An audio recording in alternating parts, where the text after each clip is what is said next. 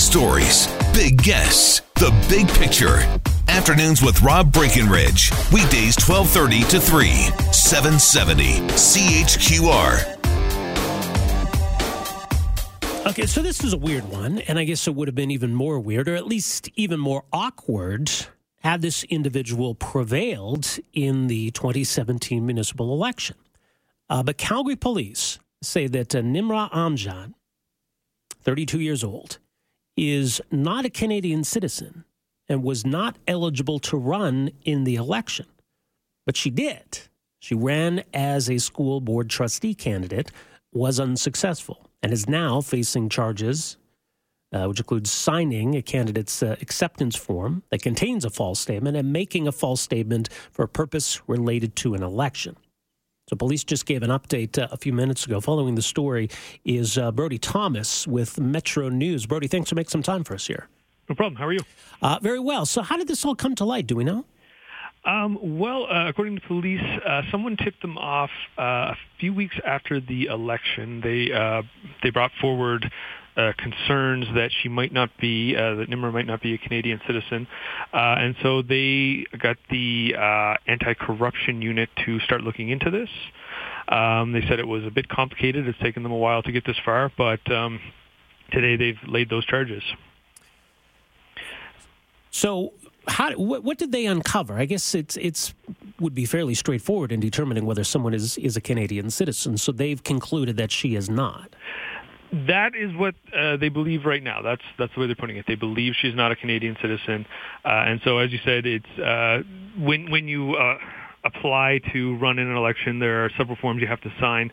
Um, one of them is a candidate acceptance form, um, and so she's been charged with one count of making a false candidate's acceptance form, and the other is making a false statement uh, for the purpose related to an election. So uh, they said that uh, they it's not very often they uh, study or look into investigate uh, election fraud. Uh, Jeff McQueen, who's with CPS Anti-Corruption Unit, said he can only think of one other case. Is that right? And so, okay, so this is the police side of the investigation. There are some criminal charges that would apply here. They're saying, what, what are city officials saying or elections uh, officials saying about about all of this? Um, so, uh, still waiting to talk to them. Uh, also, still waiting to hear if uh, the Calgary Board of Education, uh, if they're going to uh, make any comment. Um, yeah, it's uh, it's interesting. It, it, what's interesting about it is I did talk to um, Laura Hack, who was one of the other candidates. There were four candidates uh, in the um, in the ward, the uh, three who ran against Nimra. Uh, Althea Adams won.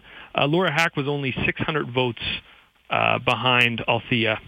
Nimra came last with 5,000 votes, but obviously there's plenty of potential for vote splitting there.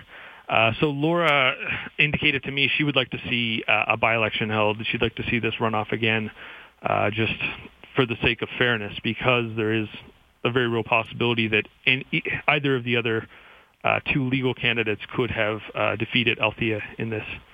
Well, it's interesting. So that would be up to, to the city then? Do we know? Yes. So I guess we're waiting to hear if if that is a possibility, if if uh, something like this could trigger a by-election, uh, we'll, we'll have to wait and see. Yeah, it would have been a lot more awkward if she had won the election, but still, uh, maybe a, an argument to be made that it, it did have an impact. Yeah, I mean, there's no doubt it it could have uh, it could have gone any other way if if she had not had her name on the ballot. Uh, there's there's no telling what could have happened. All right, very interesting. Uh, more at uh, metronews.ca. Brody, thanks for the update here. Appreciate this. No problem. All right, there you go. Brody Thomas uh, with Metro News is following this story today. So this all comes out after the election. Police get a tip. So somebody knew this. I don't know why they waited until after the election uh, to report this or why this wouldn't have been caught in the first place. I mean, I realize you are swearing a legal statement that, yes, I'm a citizen. Yes, I am uh, eligible to run in this election. So if these allegations are true, what was this person thinking? That no one would ever notice? So, uh, very strange.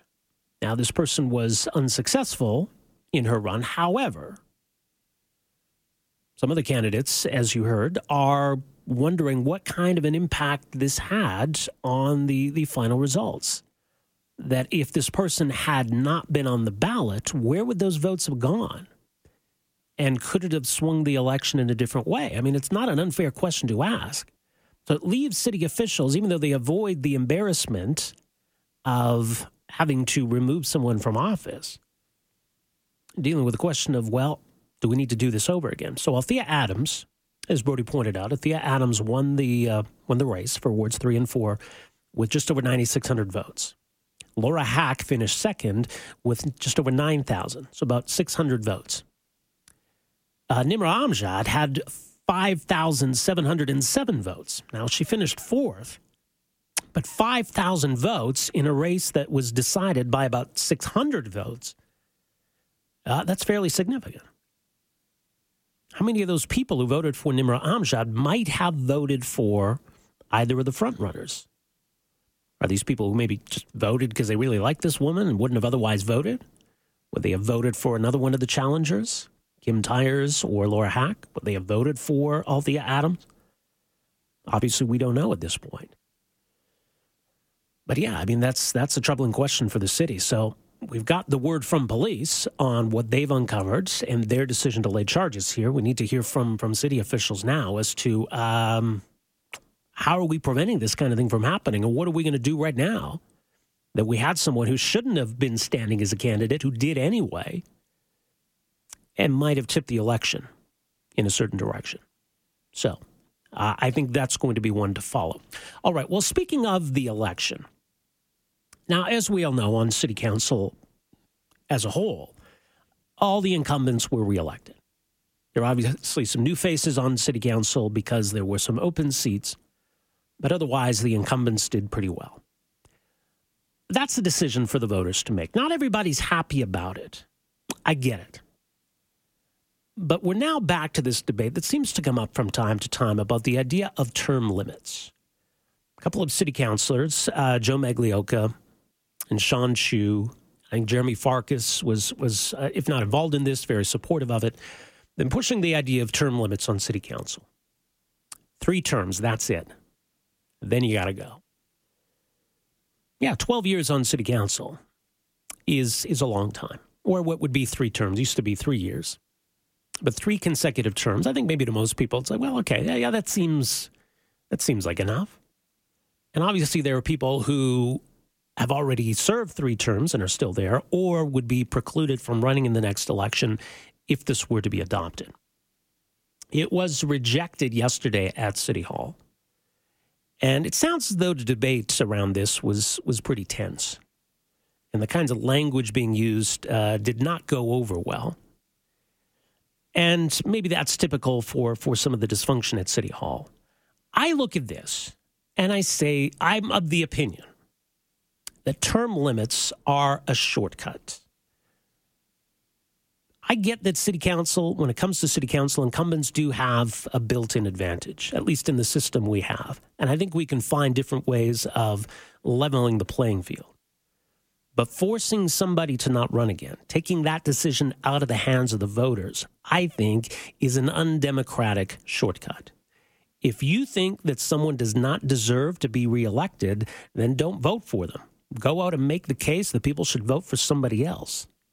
That's how a democracy works. And if at the end of the day, the voters are happy enough with that person to reelect them, that's their decision. I find it interesting because Jason Kenney is poised to be our next premier, potentially, at least if, if we're to believe the polls. Uh, Jason Kenney is a very well known and very successful politician, which is why he has done as much as he has. And coming back to Alberta, winning a couple of leadership races, winning a by election, and maybe even winning an election. The people in question here, Joe Magliocca, Sean Chu, Jeremy Farkas, are all supporters of, of Jason Kenney. And, and fair enough. Jason Kenney has got qualities that, that are admirable. But I do find it really strangely ironic that the people making the case for term limits are supporters of Jason Kenney. I mean, if, if we accept the notion that politicians should be subject to term limits, then why was Jason Kenney allowed to win time and time and time again in his federal riding in Calgary? Going back to 1997, then in 2000, then in 2004, then in 2006, then in 2008, then in 2011, then again in 2015, before moving on. Now, obviously, the people in Jason Kenney's riding in Calgary felt that he was doing a good job. They liked having him as them, their MP. They made the decision to reelect him and reelect him in big numbers. And it becomes a partisan thing because conservatives who like term limits aren't really going to make the case for them when it's somebody they like who's being reelected. Conversely, I think there were probably people who don't like Jason Kenney who would have loved to have seen some term limits because they were probably sick of losing to him. Jason Kenney stood as a candidate, and the voters decided, you know what, we like that guy. We're going to reelect him. We like having him as our MP. So it doesn't matter what you think about Jason Kenney. It doesn't matter what you think about Druh Farrell or Diane Colley-Urquhart or whoever the politician in question is. A democracy is about people deciding who they want to represent them. And not everybody's going to agree. And we should hope that not everybody's going to agree. If you got 100% of people voting for someone, then maybe you got a problem. So if you want to get rid of certain people from city council, from the legislature, from the House of Commons, get involved. Get involved in a campaign. Stand as a candidate. Donate to a candidate. Put signs on your lawn. Get active. Get involved. That's what a democracy, I think, is supposed to be about.